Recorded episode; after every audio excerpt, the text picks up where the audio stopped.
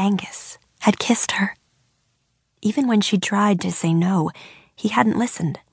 Impatient, impetuous, and irresistible, Angus had simply swept her away. Exactly what she'd wanted him to do. Just the memory had her heart beating fast again.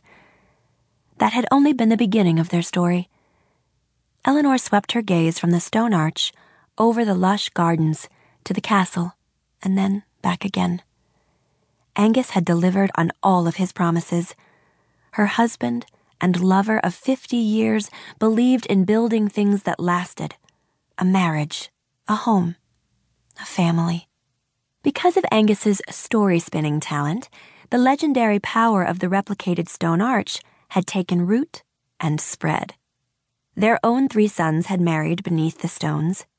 Angus invited anyone to tap into the power of the legend, and many Glenlock locals had taken advantage of his generosity.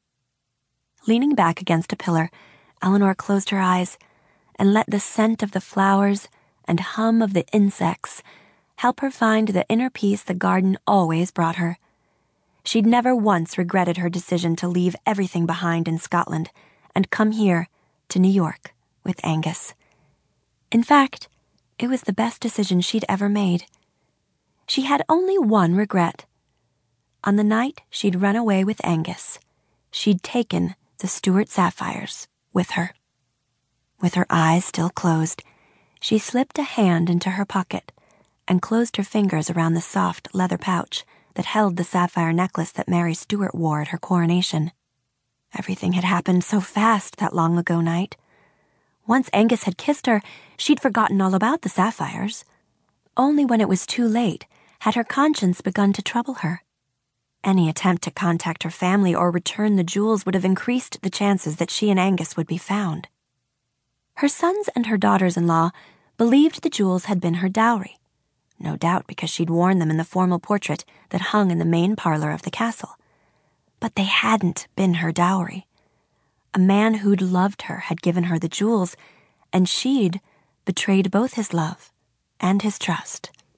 That made her worse than a thief. Angus had always known about her troubled conscience, and he'd promised on his deathbed that he would help her right the old wrong. That was why he was visiting her now. The initial visions he'd sent to her had been so clear. In one, she'd seen a young woman with reddish gold curls discovering a single earring in the stone arch. Eleanor had taken it as a sign to hide the first earring there.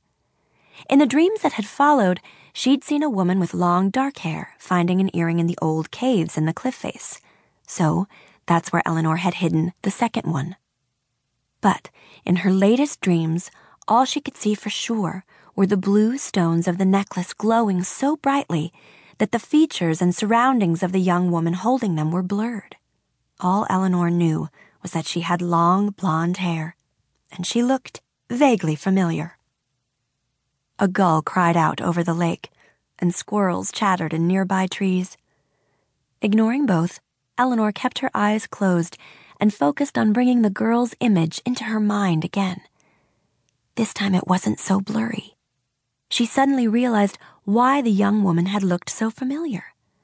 She looked similar to how Eleanor herself had looked when she'd had that portrait painted.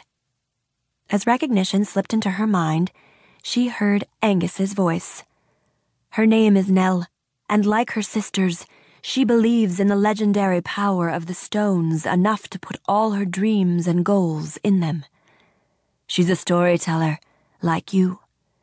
You'll know where to bury the necklace, Ellie, and you'll know how to make sure that she finds it. If you trust me, Ellie, the Stuart sapphires will at last find their way home. He'd never left it up to her before, but he was trusting her, similar to how he'd asked her to trust him all those years ago when they had run away together.